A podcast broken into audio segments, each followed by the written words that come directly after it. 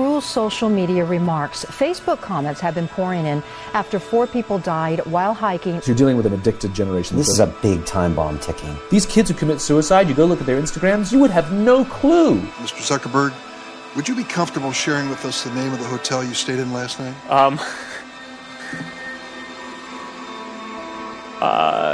No. People who spend more time on Facebook suffer higher rates of depression than people who spend less time on Facebook. It'll destroy relationships, it'll cost time, and it'll cost money, and it'll make your life worse.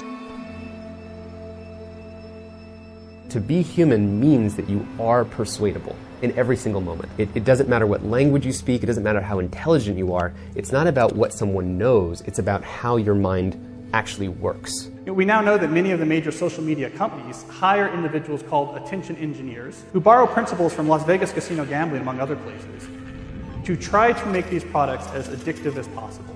We are all vulnerable to social approval. We really care what other people think of us. When you upload a new photo of yourself on Facebook, that's a moment where our mind is very vulnerable to knowing what other people think of my new profile photo. And so when we get new likes on our profile photo, Facebook, knowing this, could actually message me and say, Oh, you have new likes on your profile photo. It knows that we'll be vulnerable to that moment because we all really care about when we're tagged in a photo or when we have a new profile photo.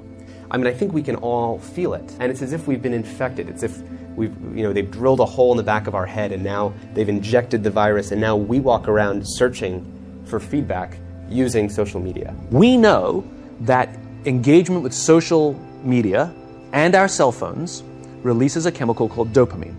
Dopamine is the exact same chemical that makes us feel good when we smoke, when we drink, and when we gamble. In other words, it's highly, highly addictive. You have an entire generation that has access to an addictive, numbing chemical called dopamine through social media and cell phones as they're going through the high stress. They don't have the coping mechanisms to deal with stress. So when significant stress starts to show up in their lives, they're not turning to a person, they're turning to social media. They're turning to these things which offer temporary relief. We know, the science is clear, we know that people who spend more time on Facebook suffer higher rates of depression than people who spend less time on Facebook. That's a problem. That's an addiction. If you're sitting in a meeting with people you're supposed to be listening to and speaking, and you put your phone on the table, you're not just you're just not that important to me. Right? So you have a, a, an addicted generation that doesn't have the, the skill set to ask for help. Combined with the fact that they're so good at Facebook and Instagram, they're good at putting filters on everything.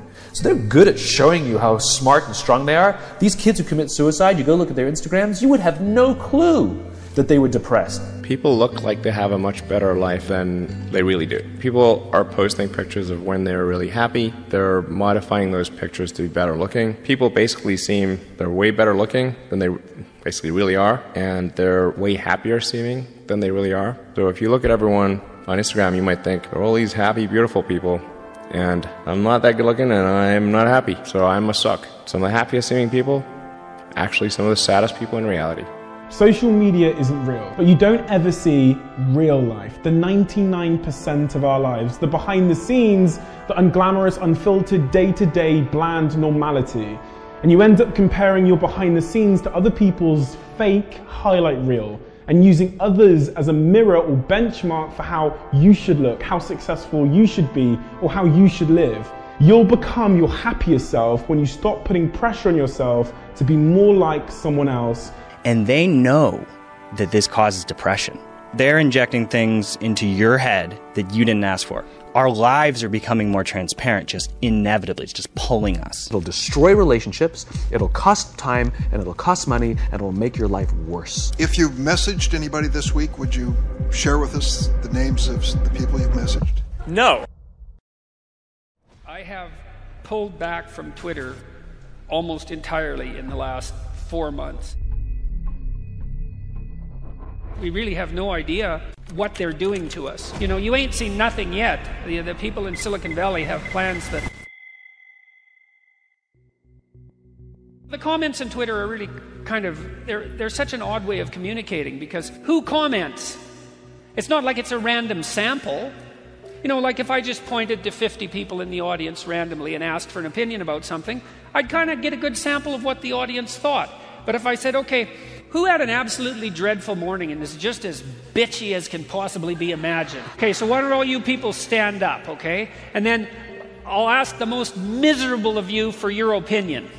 That's kind of what Twitter's like. You don't know what the hell's going on with the person who's commenting. You don't know if they are even real, if they're hiding behind some false pseudonym or if they're trolling or or like I said if they just had an absolutely miserable day and need to you know throw a dart at someone to alleviate some of their stress so and that's a problem with social media in general all these new communication technologies that we've evolved we we really have no idea what they're doing to us. I mean, they're really, really hard on young women in, in particular. Young people now, they're just followed by paparazzi, essentially, constantly. And, and I've watched that with the young teenage daughters of many of my friends. God, it's miserable. We know that uh, there is some relationship between the amount of time people use Facebook, for example, and their mental health, which mean the more they use Facebook, the more depressed they are. And it might be that the depression is driving the Facebook use, but the causal pathway seems to be the other way around, which is, you know, it's just playing that unbelievably exposed social game.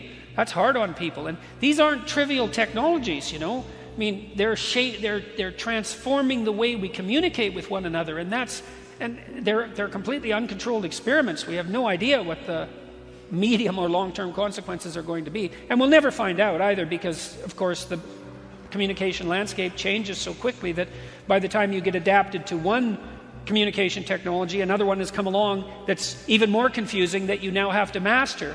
And so, well, that's why it's necessary for everyone to develop their own modicum of wisdom, I believe, because I, I don't know how else we're going to be able to deal with this technological transformation that's going to come across, uh, is already coming across us like a tidal wave. And, you know, you ain't seen nothing yet. The, the people in Silicon Valley have plans that, well, that, that make you think that the whole place should probably be bombed just for the safety of the rest of us. You know, because there's, there's tremendous danger in that rapid acceleration of machine intelligence and, and we have no we have absolutely no idea where that's headed. Possible it'll be great but power cuts both ways so hopefully we can we can control it with our wisdom and that's pretty much up to each of you to put your lives together so you can make good decisions. When i was a teenager i mean i, I did god if i had to write a book about the stupid things i did when i was a teenager it'd be a very thick book and it'd be a worse book if there were photographs accompanying it um, and you know but but I had this advantage that young people today don't have, which was, well, when my day of stupidity was over, I could go home and it was not there. You know, like it wasn't on Twitter, it wasn't on Facebook. Um, there yep. wasn't 20 of my friends communicating to me about, you know, what foolish thing I did at the party the night before. And, um, you know, you always want to look at what the consequence of a technological transformation is. And this is a big transformation. You know, there used to be flagship media sources that were basically attempting to give a balanced picture, and I think they did a pretty good job 30 years ago. Time magazine, even the mainstream news programs, they, they, they, they had a professionalism that was associated with their journalism that had some degree of objectivity, and that's fragmented. And, and it's fragmenting because there's all these media sources, like mm. innumerable media sources. And so it's it's driving people who are trying to get attention to desperation, and they they exaggerate the polarity, and so that puts everyone on edge. And Twitter puts people on edge. Like, and this is part of the reason I'd thought about. I'm still thinking about what to do with Twitter. Maybe I should not use it for a month because Twitter. I think my experience with Twitter is that I'm wandering around in the world and everything's fine. The streets are peaceful. The people I meet are every the people I meet are doing well. That your cities I've been to, I don't know how many American cities in the last four months, like 40 or 50. They look great. You know, I mean, the, everywhere I go, there's construction and and the, the country feels like it's moving. I got tangled up so badly in scandal two years ago that I've been on top of, especially social media, like an obsessed addict for two years, trying to manage it. You know, but it's not clear to me that that's been a good thing. I don't think Twitter is a good thing for my sanity. Twitter is so contentious. It's so, I mean, if you want a daily dose of hate, you can get it in 10 minutes on Twitter. You know, if I post something, you know, there's, there's, uh, there's a number of comments about whatever I posted, and one out of four of them is brutally, rude and obnoxious, as nasty as it can possibly be. And that's very, very common. And like, you know, people are quite sensitive to negative information. We're more sensitive to negative information than we are to positive information. And, and so, and I'm not complaining. I don't have to use Twitter. It's a completely voluntary choice. And I'm certainly a massive beneficiary of the existence of social media. So I'm not complaining about it. Mm-hmm. I don't have a right to complain about it. But it exists in absolute contrast to my experiences in the world. Like, it's not like I'm walking down the street and one person out of four jumps out of an alley and like curses me, but I've had thousands of interactions with individual people on the street, let's say in airports and so forth, in the last six months, and every single one of them has been overwhelmingly wow. positive. Uh, so that's reality. Then I go into Twitter and it's like, oh my God, it's just brutal.